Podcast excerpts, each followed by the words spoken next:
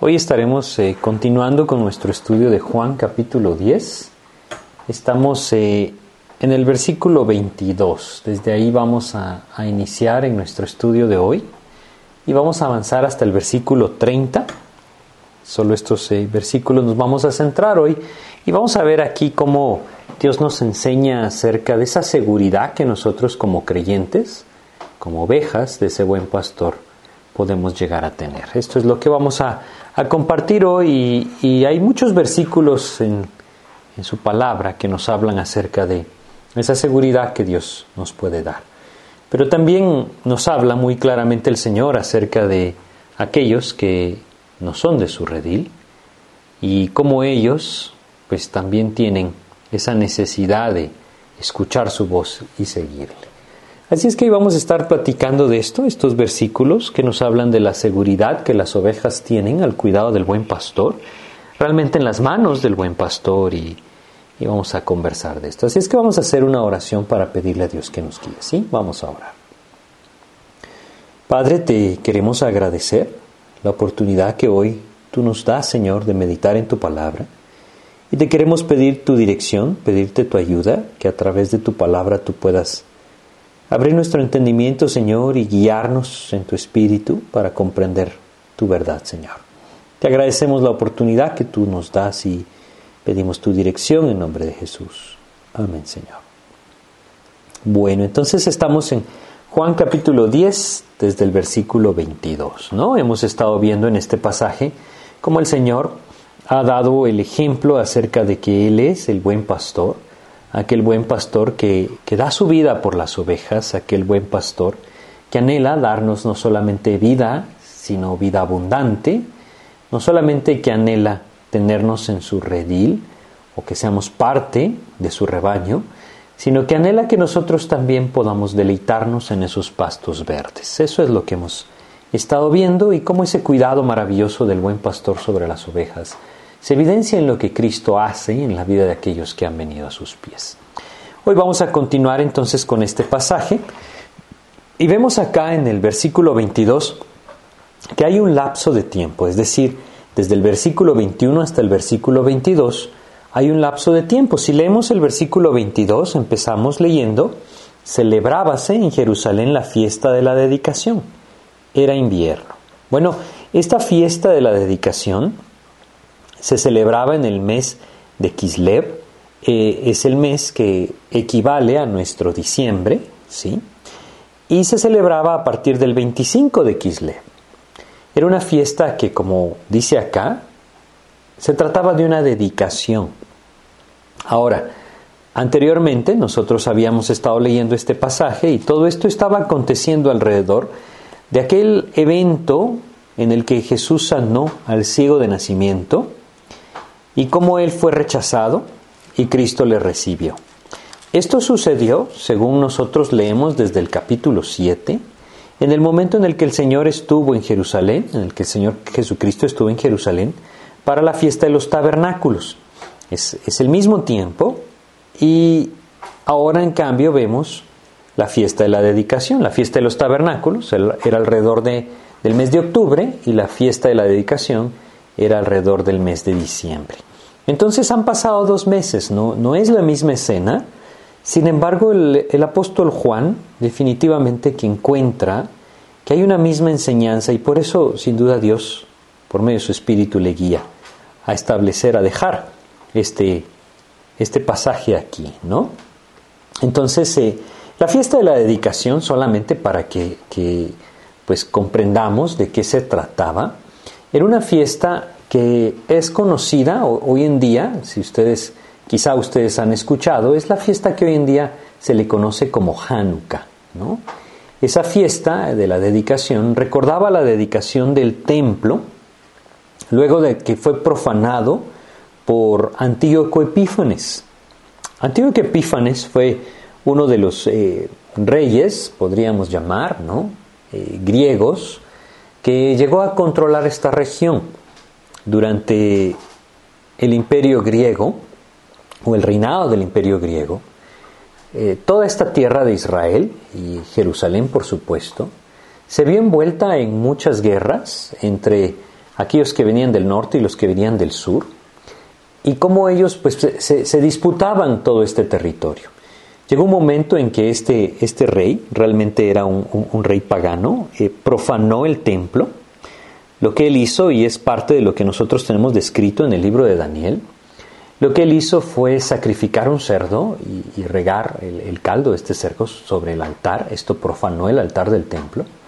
Y luego puso una estatua de Zeus dentro del templo. Bueno, esto solamente es historia, ¿no? Para que entendamos esta fiesta de la dedicación, no la vamos a encontrar en el Antiguo Testamento, porque no es una fiesta que Dios estableció a través de la ley dada a Moisés, sino que es una fiesta que inició allá en el año 174 antes de Cristo, cuando los judíos, conocidos como los macabeos, recuperaron el templo, recuperaron la ciudad, y entonces volvieron a dedicar el templo, quiere decir, sacaron todo lo que era profanado, lo que era, lo que era una profanación, la imagen de Zeus, y volvieron a, purificar todo según los ritos de la ley.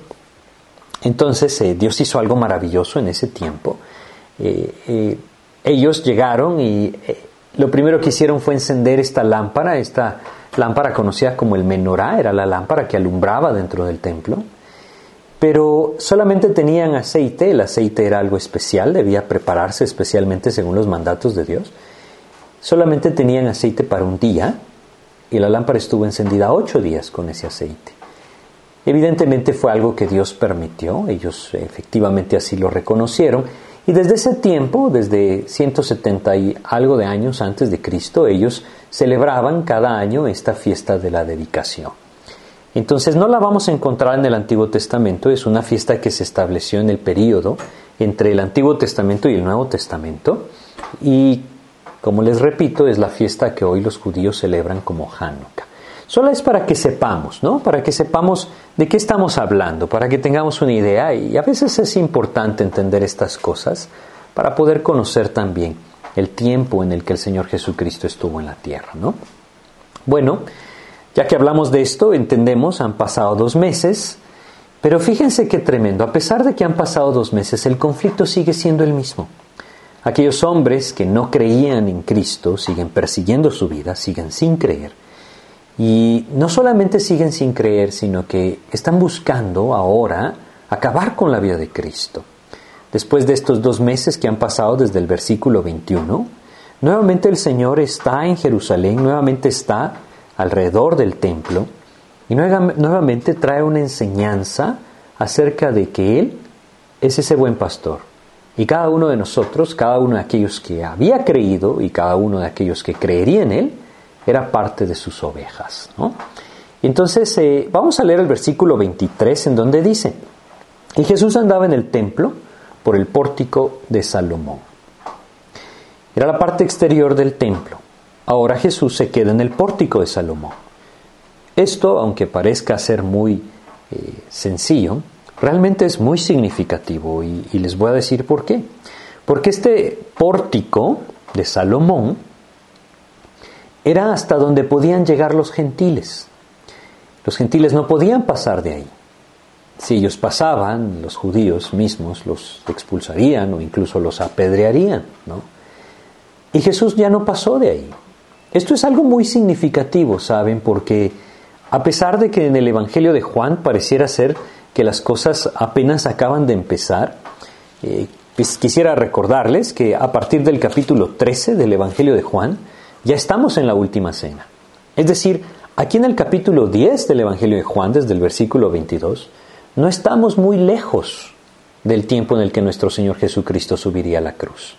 Ha pasado mucho tiempo ya en su ministerio estos hombres le han rechazado vez tras vez, de tal manera que él, como es más claro en el Evangelio de Mateo, él está buscando ahora alcanzar a cada uno de forma personal.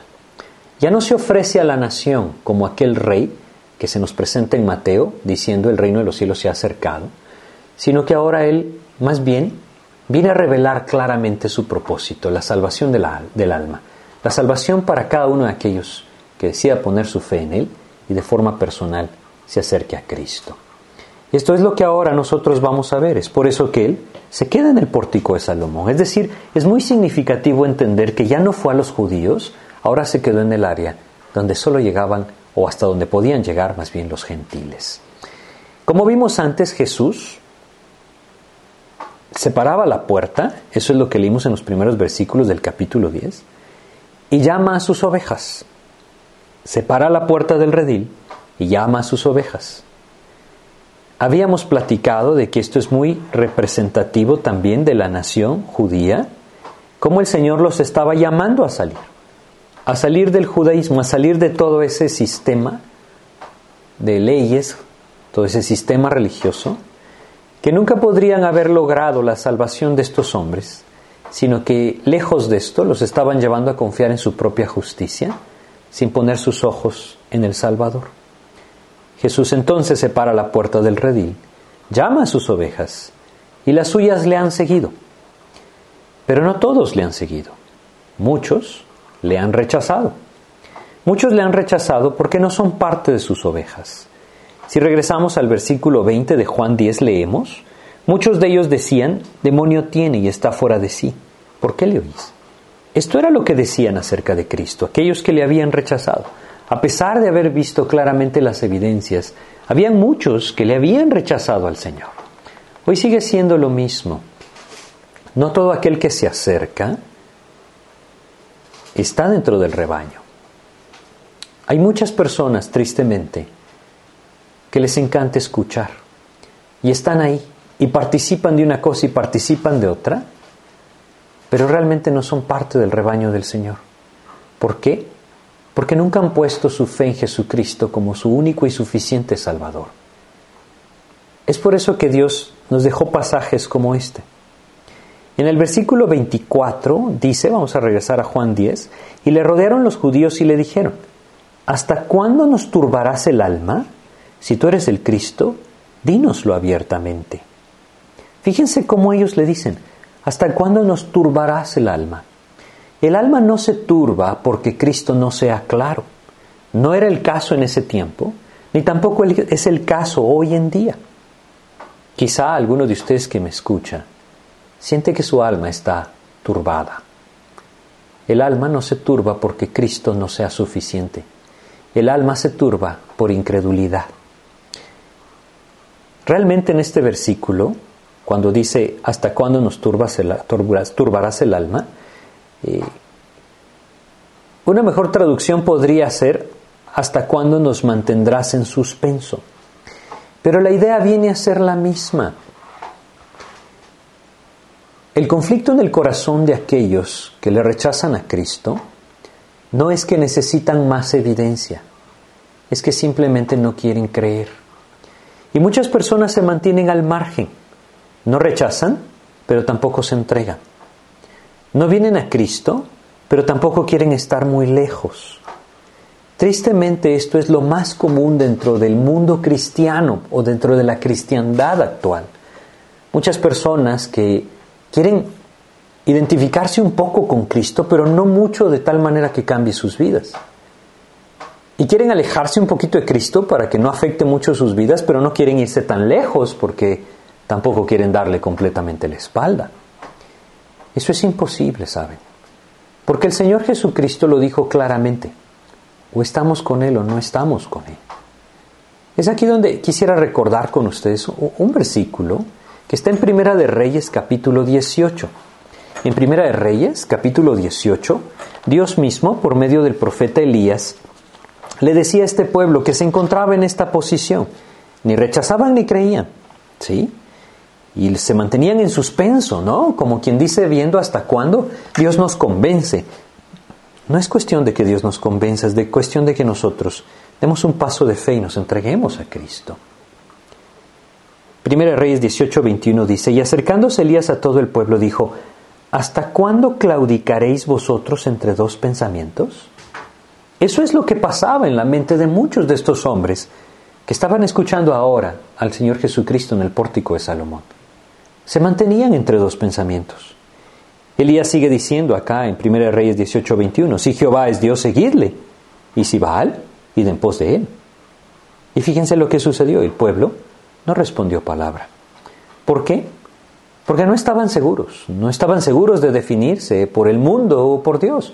En nuestro caso, puede ser lo mismo. En el caso de alguno de ustedes que me escucha, puede estar siendo lo mismo. No nos definimos para Cristo, pero tampoco queremos identificarnos completamente con el mundo. A veces queremos estar ahí, ¿no? Con un pie en Cristo y con un pie en el mundo. Eso no se puede. Eso hace que el alma se turbe. Eso hace que nuestra vida se mantenga en suspenso. Eso hace que nos engañemos a nosotros mismos. Que no somos partes de su rebaño, pero queremos disfrazarnos como que fuéramos ovejas de su rebaño. Eso está pasando mucho hoy en día. Es decir, hoy en día, tristemente, muchas personas dicen tener fe, pero esa fe no es congruente con su vida. No quiere decir que nosotros alcancemos algo a través de nuestras obras. Lo que quiere decir es que la fe en el Señor Jesucristo nos hace hijos de Dios y por medio de su Espíritu Él nos regenera y el Espíritu de Dios impacta el corazón. Hay frutos de un nuevo nacimiento en aquel que ha puesto su fe en Jesucristo. La salvación es por fe, como lo vamos a ver en este estudio. Pero debemos comprender que no nos podemos quedar al, al margen ¿Hasta cuándo nos turbarás el alma? le decía. Bueno, no es que Cristo se las estaba turbando, es que ellos simplemente no querían creer. Y como no querían creer, entonces su corazón se sentía perturbado. Estaban en esa inseguridad de no saber qué hacer. Si, eh, si no, ellos no hubieran dicho lo siguiente, dice el versículo 24 de Juan 10, si tú eres el Cristo, dínoslo abiertamente. Bueno, ellos, a pesar de que le hacen esta, esta reclamación, Cristo se los ha dicho muchas veces abiertamente. No tiene sentido que ellos le digan esto, porque muchas veces Él ya lo ha dicho. Es solamente que ellos no han querido escuchar. Es increíble cómo el corazón puede llegar a ser de engañoso, aún en nuestras vidas. Y a pesar de que Dios nos ha enseñado lo mismo durante muchas lecciones, o muchas veces, seguimos esperando según nosotros que Él nos enseñe qué hacer, que nos muestre su voluntad en algunos casos, cuando Dios ya lo ha hecho. En este caso ellos le dicen, si tú eres el Cristo, dínoslo abiertamente. Él ya lo había hecho. Es por eso que en el versículo 25 les dice, Jesús le respondió, os lo he dicho, y no creéis. Las obras que yo hago en nombre de mi Padre, ellas dan testimonio de mí. ¿Saben? Como en el último estudio lo veíamos, aquel que no quiere venir a Cristo no es porque necesita más evidencias para poder venir a Cristo. Es que necesita dar ese paso de fe. ¿Para qué? Para poder abandonar su pecado. Para poder entonces dejar por un lado aquellas cosas que están atrapando su vida en el mundo y venir a los pies del Señor. Es solamente que ese paso de fe nos lleve a los pies de Cristo. Y ahí entonces Él toma nuestras vidas y Él mismo las transformará por medio del poder de su Espíritu. Cristo lo había dicho antes, muchas veces lo había dicho antes. Y quisiera tomarme el tiempo con ustedes de leer el capítulo 5 del Evangelio de Juan, Juan capítulo 5. Vamos a leer acá desde el versículo 17. Juan capítulo 5 desde el versículo 17. Vamos a ir leyendo varios versículos y nos vamos a ir saltando algunos, ¿sí? La idea es entender. Ellos le preguntan, si eres el Cristo, dínoslo abiertamente. Jesús le dice, ya se los he dicho antes. ¿Cuándo se los dijo? Bueno, todo este pasaje nos habla claramente lo que Jesús decía acerca de que Él era el Mesías. Vamos a empezar entonces. Juan capítulo 5, versículo 17 dice, y Jesús le respondió, mi Padre hasta ahora trabaja y yo trabajo. Lo que Jesús está haciendo acá es diciendo que el Padre y Él son uno mismo. Es decir, trabajan juntos. Ahora, aquí es donde nosotros debemos entender algo. ¿Quién puede trabajar con el Padre? Evidentemente Dios puede usar nuestras vidas, así es, y Él anhela que trabajemos en su obra.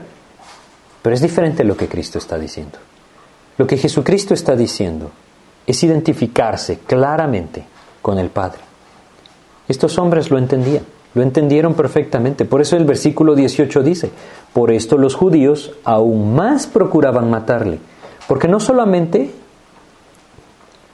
perdón, porque no solo quebrantaba el día de reposo, sino que también decía que Dios era su propio Padre, haciéndose igual a Dios. Así lo vemos acá. Ellos lo entendían. Lo que Jesucristo estaba diciendo era que Él y el Padre eran uno. Eso es lo que Él estaba diciendo. Él lo había dicho claramente y ellos lo habían entendido claramente. Ahora en este pasaje vemos más evidencia de esto, ¿sí? Por ejemplo, si nosotros seguimos leyendo un poquito más adelante y leemos en el versículo 21 lo que dice, porque como el Padre levanta a los muertos y les da vida, así también el Hijo a los que quiere da vida. Da vida a quien Él quiere. ¿Quién puede hacer esto sino solo Dios? ¿Quién es el dador de la vida? ¿Hay acaso algún hombre que pueda identificarse a sí mismo como el dador de la vida a quien Él quiere? Evidentemente no. Lo que Cristo está diciendo acá es muy claro. Él se está identificando a sí mismo como el dador de la vida. Él y el Padre uno son. No solamente se identifica como aquel que da vida, y definitivamente esto lo relaciona directamente con Dios, sino que también dice en el, en el siguiente versículo, versículo 22, porque el Padre a nadie juzga, sino que todo el juicio dio al Hijo. ¿Quién puede juzgar con justo juicio sino solamente Dios? ¿Quién tiene la capacidad de juzgar el pecado? Está fuera de nuestro alcance, ¿saben? Porque cada uno de nosotros es pecador. Y como pecadores no podemos juzgar el pecado. Sin embargo, Cristo mismo es el que juzgará. ¿Por qué? Porque Él está libre de pecado. Nuevamente, esto lo identifica claramente con Dios. No quiere decir que haya una identificación de pertenencia. Es que debemos entender la relación que existe. Es Dios mismo, hecho carne, en la persona del Hijo. No solamente da vida a quien quiere, juzga con justo juicio. Si leemos en el versículo 25 dice, de cierto, de cierto os digo, viene la hora y ahora es, cuando los muertos oirán la voz del Hijo de Dios y los que la vieren vivirán. Resucita para vida eterna. Esto definitivamente está relacionado con este Dios maravilloso del Antiguo Testamento. Estos hombres conocían las escrituras del Antiguo Testamento, los escribas, los fariseos. Es por eso que Jesús claramente les dice, ahora en nuestro pasaje, en Juan 10, versículo 25, os lo he dicho y no creéis. No era que ellos necesitaban más claridad. Como quizá alguno de ustedes que me escucha, si es honesto, no es que necesite más evidencia, es solamente que de ese paso de fe, de venir a los pies de Jesús, de reconocer que en Cristo, solamente en Cristo, puede obtener vida eterna. Hay muchas personas que se catalogan a sí mismos como cristianas, porque pertenecen a una iglesia, porque asisten a algún lugar, porque participan de algo. Pero el cristianismo es una persona, la persona de Jesucristo. Y si nosotros hemos venido a sus pies, somos parte de su redil. Pero es importante que lo identifiquemos. El Hijo del Hombre, vamos a leer esto, ¿sí? Juan capítulo 5. Fíjense cómo dice en el versículo 26 y 27. Porque como el Padre tiene vida en sí mismo, así también ha dado al Hijo el tener vida en sí mismo. Nuevamente, esto solamente es una característica de Dios. Y sigue diciendo, y también le dio autoridad de hacer juicio. Repite lo mismo que hemos visto antes, por cuanto es el Hijo del Hombre. Esta frase, el Hijo del Hombre, esta frase, el Hijo del Hombre, es algo que identifica a Cristo directamente con aquel ungido, con el Mesías que Dios enviaría, con el Salvador, como aquel Dios viniendo a salvar. Esa es la idea, viniendo a reinar. Esta frase del Hijo del Hombre, que nosotros vemos eh, muchas veces repetida, sobre todo en el Evangelio de Lucas, tiene su origen en el capítulo 7 del libro de Daniel. Si nosotros vamos al capítulo 7 del libro de Daniel y leemos en los versículos 13 y 14, vamos a entender por qué el Señor Jesucristo se llamaba a sí mismo el Hijo del Hombre, ¿sí? Vamos a leer Daniel capítulo 7, versículos 13 y 14. Dice lo siguiente, miraba yo en la visión de la noche, y aquí con las nubes del cielo venía uno como un hijo de hombre. Es la misma frase, hijo de hombre, esa es la idea, que vino hasta el anciano de días y le hicieron acercarse delante de él. Y le fue dado dominio, gloria y reino, para que todos los pueblos, naciones y lenguas le sirvieran. Su dominio es dominio eterno, que nunca pasará, y su reino, uno que no será destruido.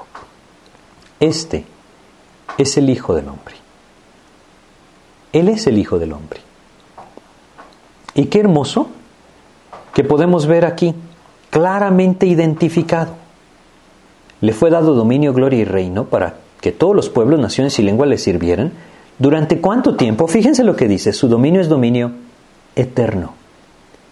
¿Puede un hombre, como alguno de nosotros, tener un dominio eterno que nunca pasará y su reino uno que no será destruido?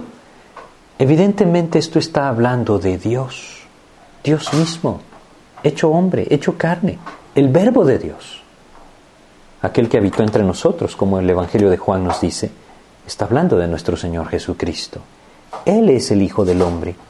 Nuevamente regresemos a Juan capítulo 5, ¿sí? Y, y, volvamos a leer para identificarlo, el versículo 27. Y también le dio autoridad de hacer juicio por cuanto es el Hijo del Hombre. De tal manera que hay una identificación clara.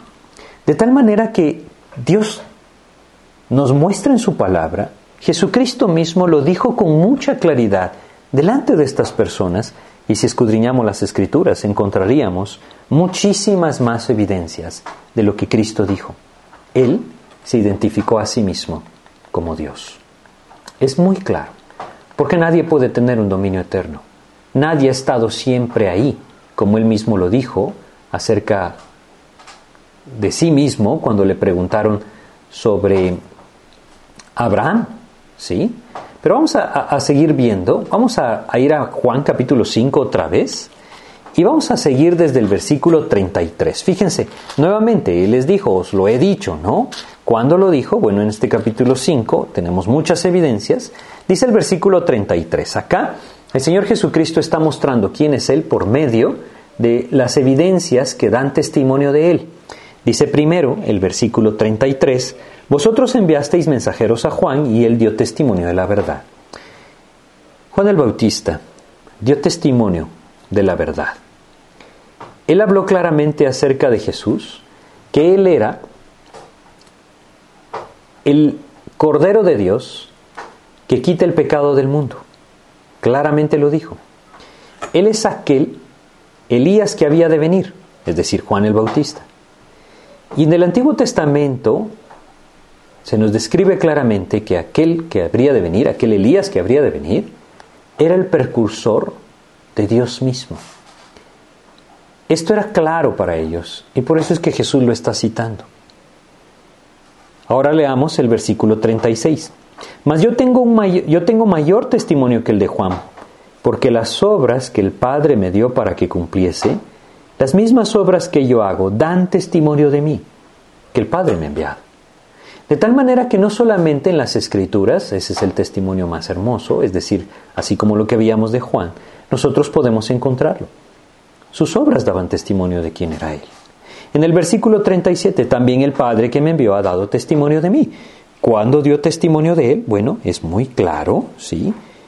Cuando descendió a las aguas del bautismo delante de Juan el Bautista y subió de las aguas, recordemos, el Espíritu Santo descendió sobre él en forma de paloma y una voz del cielo dijo, Este es mi Hijo amado, en quien tengo complacencia. El Padre dio claramente testimonio de él. Y es así como nosotros podemos ver, Él ya lo había dicho antes. El anhelo del Señor es que nosotros tengamos esa claridad de quién es Cristo, de quién es ese buen pastor que nosotros tenemos. Ese buen pastor que está dispuesto a dar su vida por las ovejas. Ese es nuestro buen pastor, el Señor Jesucristo. Y Dios anhela que nosotros le conozcamos, que le sigamos, que escuchemos su voz. Ahora regresemos a nuestro pasaje, sí, regresemos eh, a Juan capítulo 10. Podríamos seguir leyendo más en el capítulo 5 de Juan, sí. Eh, aquí pueden, ustedes seguir leyendo, encontrarán que también las escrituras dan testimonio de él, sí. Pero si regresamos a Juan capítulo 10, vamos a continuar con el versículo 26. Esto es lo que Jesús les dice y es la verdad de por qué ellos no le seguían. Dice Juan capítulo 10, versículo 26, pero vosotros no creéis porque no sois de mis ovejas, como os he dicho. No creían. ¿Por qué no creían? Simplemente porque no querían creer. No eran parte de sus ovejas porque no creían y no le seguían porque no eran parte de sus ovejas. Aquí hay algo bien importante de entender. No es que el hombre no pueda creer, es que el hombre no quiere creer. El Señor Jesucristo mismo nos enseña en Juan capítulo 8, en el versículo 37. Él le dice esto a estos mismos judíos. Sé que sois descendientes de Abraham, pero procuráis matarme, matarme, y fíjense lo que dice, porque mi palabra no haya cabida en vosotros. No había lugar para la palabra en sus vidas. ¿Por qué no había lugar para la palabra en sus vidas? Porque ellos no estaban dispuestos a rendirse a la palabra de Dios. Hoy hay muchas personas que se mantienen al margen al margen de ese rebaño de Jesucristo. ¿Por qué? Porque la palabra de Dios, tristemente, no haya cabida en sus vidas. No hay lugar para la palabra de Dios en sus vidas. Porque si le dan lugar a la palabra de Dios en sus vidas, deben renunciar a su pecado. Porque si le dan lugar a la palabra de Dios en sus vidas, deben empezar a prestarle atención a Cristo. Sus vidas van a ser transformadas. Es por eso que Dios hoy quiere que nosotros estemos atentos y nos enfrentemos a nosotros mismos. Si ustedes no le conocen a Cristo, Él quiere que se den cuenta que Él está en busca de sus vidas. Si le dan cabida a la palabra de Dios en sus vidas, Él los tomará y los transformará. Pero aún nosotros, aún alguno de ustedes que ya ha conocido a Cristo, Puede ser que la palabra de Dios no esté teniendo cabida en sus vidas, que nuestros corazones se hayan endurecido debido a la frialdad espiritual, debido al pecado.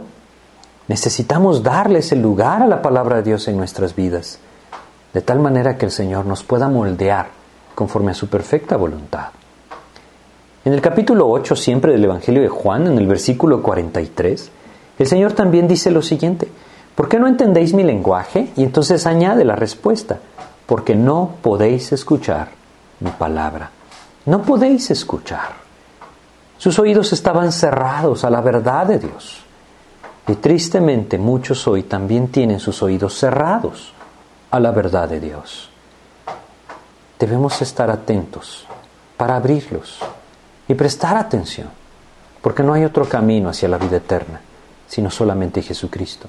No hay otra puerta para entrar a su rebaño, sino solamente a través de nuestro Señor Jesucristo. Si lo hacemos, seremos parte de sus ovejas y como sus ovejas podremos disfrutar del cuidado de ese buen pastor. Él nos está llamando a venir a Él, a escuchar su voz, a permitir que su palabra haya cabida en nosotros, a empezar a escucharle a través del Espíritu de Dios, Él puede mover nuestros corazones y llevarnos a la fe en Jesucristo. Pero ahora si volvemos a Juan capítulo 10, vemos este tremendo contraste. Hasta ahora el Señor ha estado hablando con aquellos que no creían. Y por lo tanto prácticamente les dice, es que ustedes no son mis ovejas. Por eso es que no me entienden. Por eso es que no me siguen. Por eso es que no oyen mi voz. Porque no son mis ovejas. Qué tremenda declaración, ¿no? Eran hombres que creían, que buscaban y vivían para el Dios verdadero.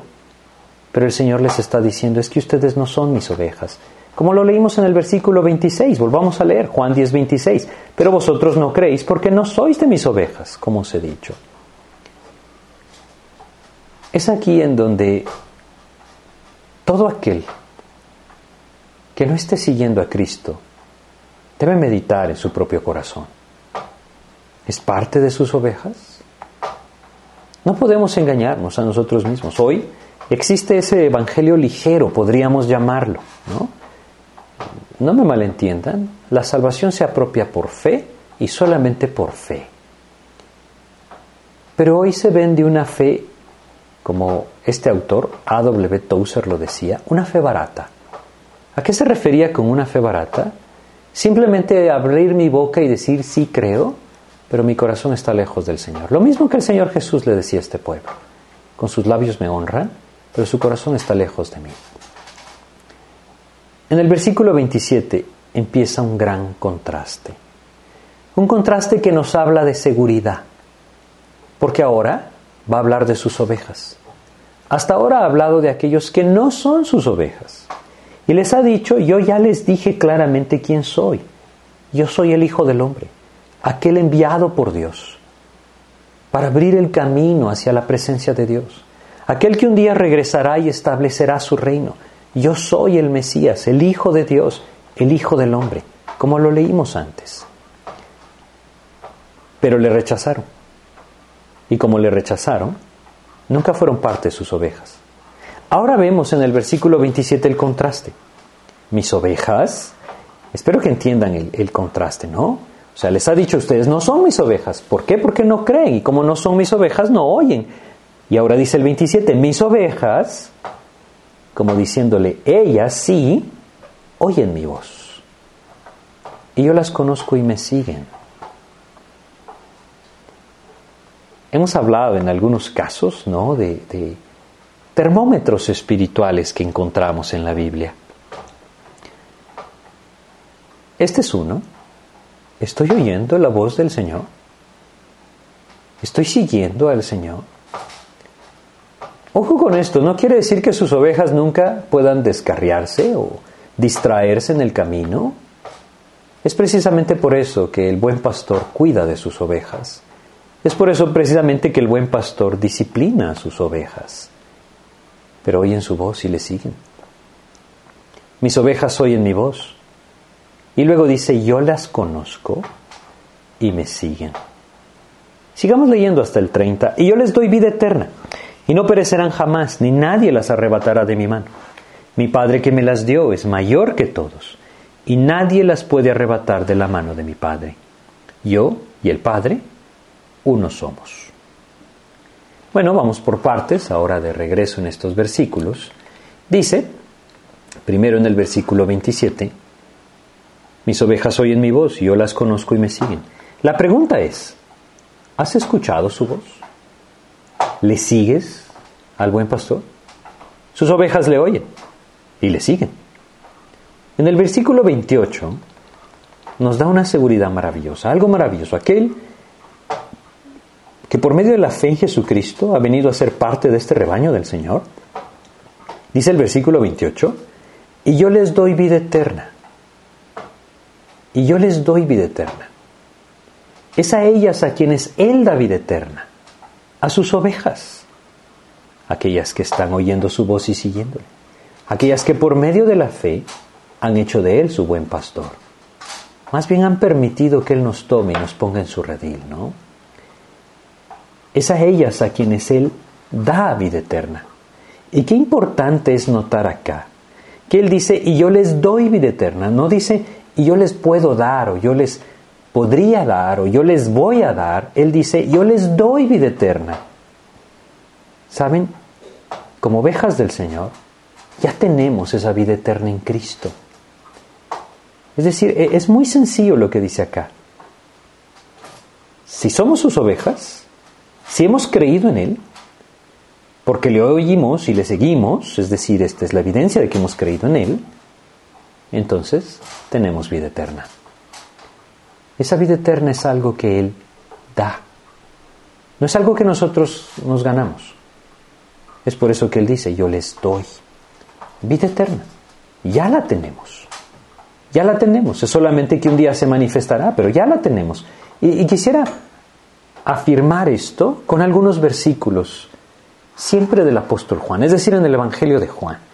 Vamos a, regresar a Juan capítulo 3 vamos a recordar este versículo, me parece el más conocido quizá de toda la Biblia, el versículo 16, porque de tal manera amó Dios al mundo que ha dado a su Hijo unigénito para que todo aquel que en él cree no se pierda, mas tenga vida eterna.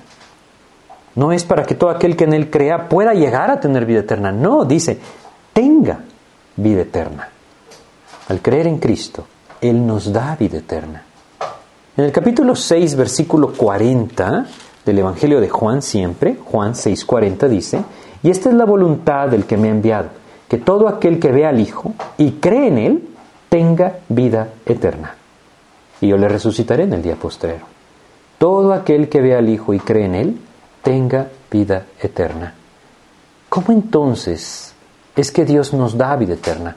Más bien, ¿cuándo es que nos da vida eterna? Todo aquel que ve al Hijo y cree en Él, tenga vida eterna. En el momento que el hombre pone su fe en Jesucristo como su Salvador personal, Él le da vida eterna. Versículo 47 de Juan capítulo 6, Juan 6, 47. De cierto, de cierto os digo, el que cree en mí, tiene vida eterna. ¿Por qué es tan importante esto? Porque esto es algo seguro. Si Dios me dice que tengo algo, y luego me lo quita? ¿Será que Dios entonces no cumple su palabra? ¿Será que Dios entonces ha fallado a lo que me ha dicho? ¿O me dijo que tenía pero luego ya no me la dio? Es por eso tan importante versículos como estos, que nos dicen, nuevamente, Juan 6:47, de cierto, de cierto os digo, el que cree en mí, tiene vida eterna. Ahora nos vamos a ir a la epístola de Primera de Juan, Primera de Juan, capítulo 2 de Primera de Juan, y vamos a leer ahí primero el versículo 25. Primera de Juan 2.25 dice lo siguiente. Dice, y esta es la promesa que Él nos hizo, la vida eterna. ¿Se dan cuenta? Es una promesa del Señor. Es una promesa, como lo estamos viendo acá en Juan, en el Evangelio de Juan, que todo aquel que ha creído en Él tiene vida eterna que todo aquel que ha venido a ser parte de su rebaño, su oveja, creyendo en Él, Él le ha dado vida eterna. Esto es algo que Dios ya le dio a cada uno de aquellos que han creído en Él. Y que quiere darle a aquellos que no han creído, evidentemente cuando pongan su fe en Él.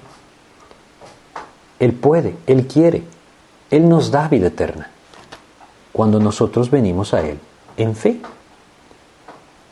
Nuevamente en Primera de Juan, pero ahora en el capítulo 5 de Primera de Juan, vamos a leer acá dos versículos, el 11 y el 12.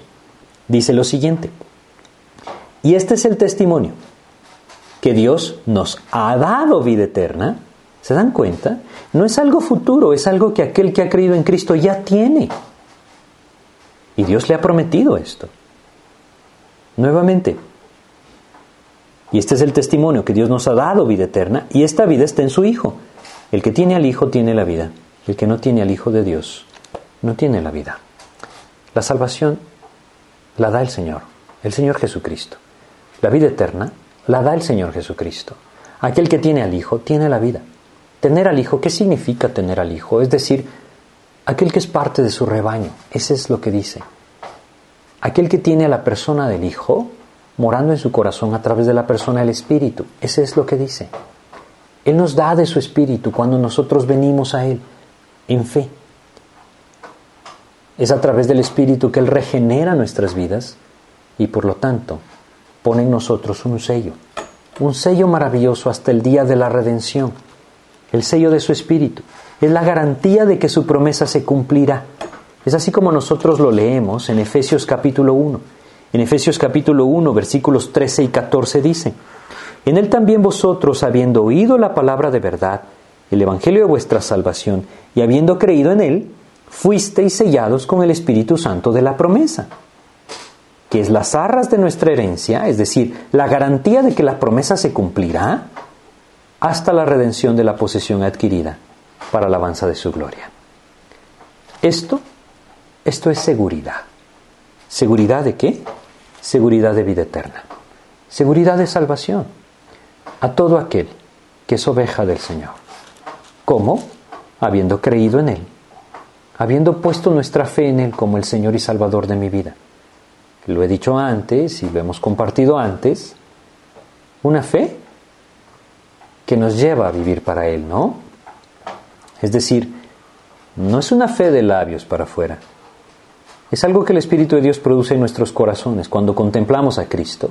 Reconocemos que somos pecadores, sí, evidentemente, por eso necesitamos de un Salvador. Y entonces entendemos, entonces creemos que su sacrificio en la cruz pagó por mí.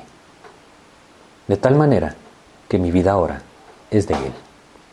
Es a través de la fe que el hombre viene a ser parte del rebaño del Señor. Y cada uno que ha venido a ser parte del rebaño del Señor, rebaño del Señor, Él le ha dado vida eterna. Y si regresamos a Juan 10, volvamos a leer el versículo 28, y yo les doy vida eterna, añade, y no perecerán jamás. No perecerán jamás. Es algo claro, es algo seguro. ¿Sí? Es decir, jamás serán llevados a esa muerte. Jamás serán llevados a esa muerte eterna. Esa es la idea de lo que el Señor está diciendo. No perecerán jamás. ¿Por qué? Porque Él nos ha dado vida. Nos ha dado vida eterna. Si vamos a Juan capítulo 5, versículo 24, nos ayuda a comprenderlo. No pereceremos. Dice, no está hablando evidentemente de una muerte física, sino de una espiritual, como claramente la Biblia nos enseña esa separación eterna de Dios. Juan capítulo 5, versículo 24 dice, de cierto, de cierto os digo, el que oye mi palabra y crea al que me envió, tiene vida eterna. Nuevamente, ¿no? Es una afirmación. Y luego dice, y no vendrá condenación, no perecerá jamás, no vendrá condenación, mas ha pasado de muerte a vida. Qué maravillosa seguridad tenemos en Cristo. Si ustedes han puesto su fe en Jesucristo como su Señor y Salvador, si ustedes han abierto su corazón creyendo en Él, entonces son parte del rebaño del Señor. Si ustedes están oyendo su voz y le siguen, esta es una evidencia de que son parte del rebaño del Señor.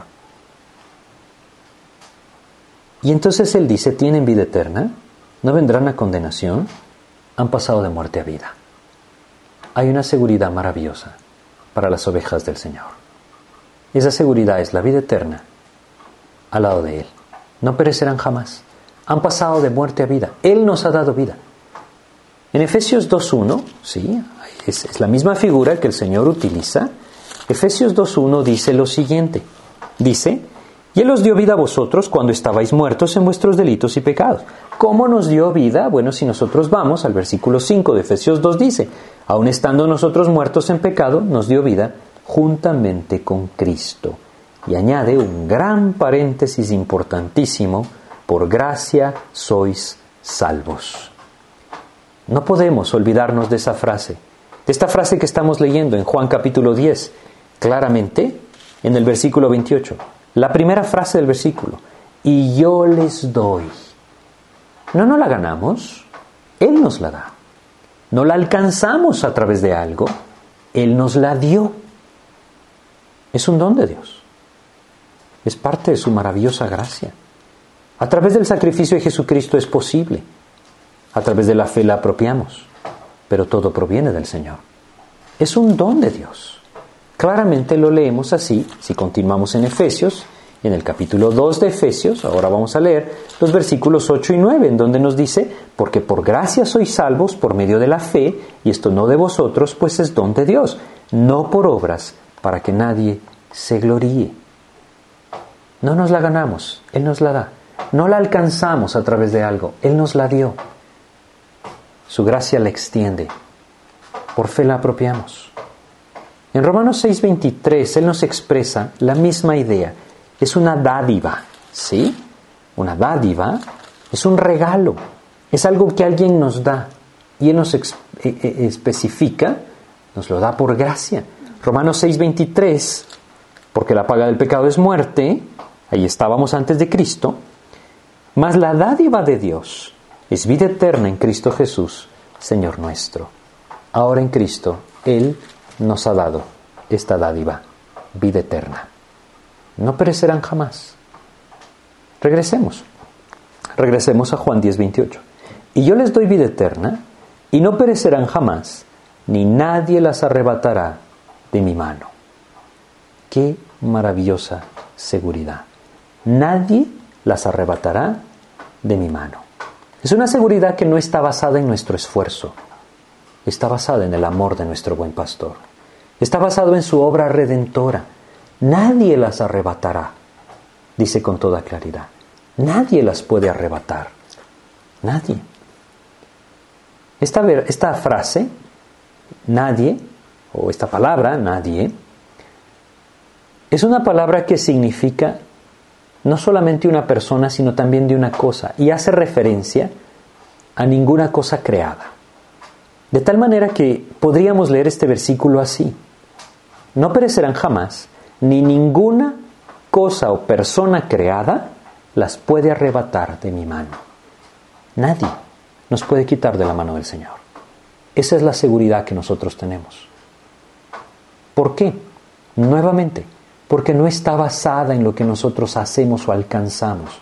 Está basado en su dádiva, en su gracia, en su amor extendido hacia nuestras vidas, apropiado por fe, gracias a la obra redentora de Cristo en la cruz. Esa es la dádiva que tenemos. Nadie nos puede arrebatar de su mano. Nadie. No pereceremos jamás. Tenemos vida eterna. Hay seguridad en Cristo seguridad de salvación.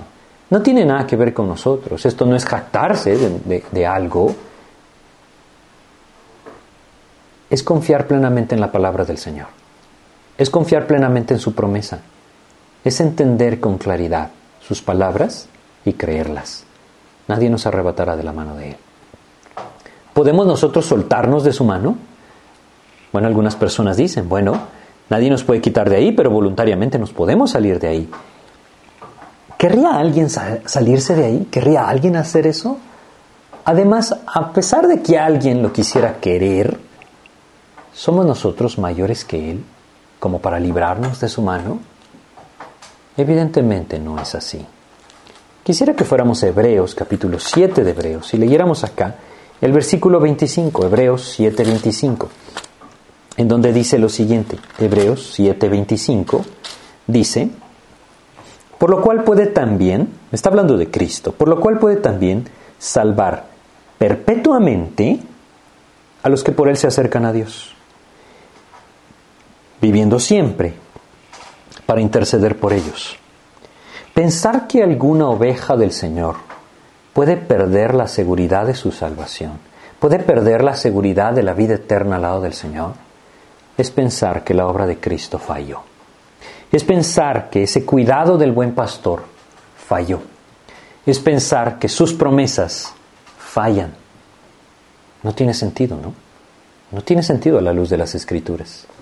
Hay pasajes que se utilizan para decir que el creyente no puede tener una seguridad continua de salvación, pero realmente la Biblia no enseña esto. Cada uno de estos pasajes puede ser claramente analizado y entenderíamos que no se refiere a esto. Hay evidencia clara de la seguridad que las ovejas del Señor pueden tener en la mano del Señor. Una de las cosas que el Señor constantemente nos alienta a tener en su palabra es gozo. Y el mayor gozo que el creyente puede tener, según lo que Dios describe en su palabra, es el gozo de su salvación. ¿Cómo podría haber gozo de salvación si nosotros no la tenemos segura? Si depende de nosotros, si depende del momento en el que el Señor nos encuentra, no tiene sentido. Hay gozo de salvación porque la salvación es algo seguro que el Señor extiende a todo aquel que por fe ha sido parte, de, hecho parte de su rebaño. Él lo da. Él la da.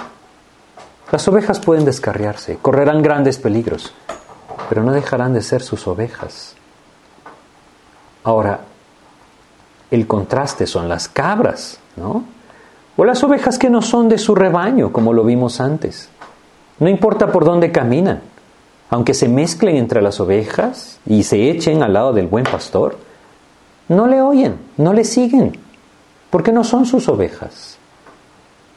Hoy hay muchas personas que no son sus ovejas, sentadas domingo a domingo en una iglesia, porque no se trata de estar ahí, se trata de poner nuestra fe en Jesucristo, oír su voz y seguirle. De eso se trata. Nuevamente, no importa dónde caminen las cabras, ni le oyen ni le siguen, porque no son sus ovejas. Sus ovejas le oyen y le siguen. Y puede ser que se descarríen, puede ser que se retrasen en el camino, puede ser que sean tardas para oír, pero es ahí donde el cuidado del buen pastor las atraerá hacia él. Si vamos a Juan capítulo 10 y terminamos con el versículo 29, dice lo siguiente, mi Padre que me las dio es mayor que todos y nadie las puede arrebatar de la mano de mi Padre. ¿Puede alguien o alguna cosa o alguna persona o algún ser creado quitarle algo a Dios de su mano? Es ingenuo pensar que alguien puede hacer eso, ¿no? Nadie puede quitarle nada al Señor cuando lo tiene en su mano. Nadie, ni nada. Y aquí dice claramente, mi Padre que me las dio, está hablando de las ovejas, es mayor que todos y nadie las puede arrebatar de la mano de mi Padre. De modo que estos dos versículos, el 28 y 29, nos hablan de una doble seguridad, de una doble seguridad de la vida eterna. Cristo nos tiene en su mano y la mano de Cristo está rodeada de la mano del Padre. Si alguien es capaz de sacarnos de ahí, podríamos perder la seguridad de la vida eterna. Pero nadie nos puede sacar de ahí. Y Él nunca nos soltaría y nos desecharía, porque no está basado en lo que hacemos o vivimos, sino en la obra redentora de nuestro Señor Jesucristo, la cual es suficiente para cubrir nuestro pecado. Esa es la seguridad maravillosa que tenemos como ovejas. Debemos echar mano de ella, descansando plenamente en ese cuidado de nuestro buen pastor. Pero puede ser que alguno de ustedes que me escucha no tenga esa seguridad. Puede ser que alguno de ustedes que me escucha no está claro, no está seguro en que es parte de esas ovejas. Quizá ha estado poniendo su confianza en aquello que puede hacer y no en el sacrificio de Jesucristo en la cruz. Quizá ha estado luchando, tratando de mantener algo con su propia justicia, sin entender que ninguno de nosotros tiene justicia propia, que solamente podemos ser hallados justos a través de la obra redentora de nuestro Señor Jesucristo. Y debemos apropiarla por fe. Yo quisiera invitarles, por lo que hoy compartimos, a que si alguno de ustedes no tiene seguridad de dónde pasará la eternidad, hoy pueda pedirle a Dios que se la dé. Hoy pueda venir delante de Él y pueda pedirle que sea Él el que le da esta seguridad la seguridad del poder de Dios guardando su vida por toda la eternidad, guardando su alma, de que no perecerá jamás, no por lo que hace, no por lo que logre, no por lo que mantenga, sino por lo que Cristo mismo hizo en la cruz y resucitando el tercer día. Si ustedes no tienen esta seguridad, yo les invito a que vengan hoy ante Él, que crean en Jesucristo como su Salvador personal, que se acerquen a Él en arrepentimiento, y entonces encontrarán salvación en Cristo. En el versículo 30 el Señor termina diciendo, yo y el Padre uno somos. Él es el gran yo soy, quien dio su vida por cada uno de ustedes que me escuchan y por mí también. Él nos ama y nos está llamando a ser parte de su rebaño. Quiere ser nuestro buen pastor. Quiere que escuchemos su voz, quiere que le sigamos. Es por eso que Él nos invita a venir a su rebaño. En Romanos capítulo 10, en el versículo 3, el Señor dice que todo aquel que invocar el nombre del Señor será salvo. Él está esperando que nosotros se lo pidamos. En Hechos 16, 30 y 31, cuando aquel carcelero preguntó a Pablo y a Silas, ¿qué debo hacer para ser salvo? La respuesta es muy clara. cree en el Señor Jesucristo y serás salvo. En Hechos 3:19 el apóstol Pedro les decía a los judíos, arrepentíos y convertíos para que sean borrados vuestros pecados. Isaías 55:7 el Señor nos dice, deje limpio su camino, el hombre inico sus pensamientos y vuelva hacia Jehová.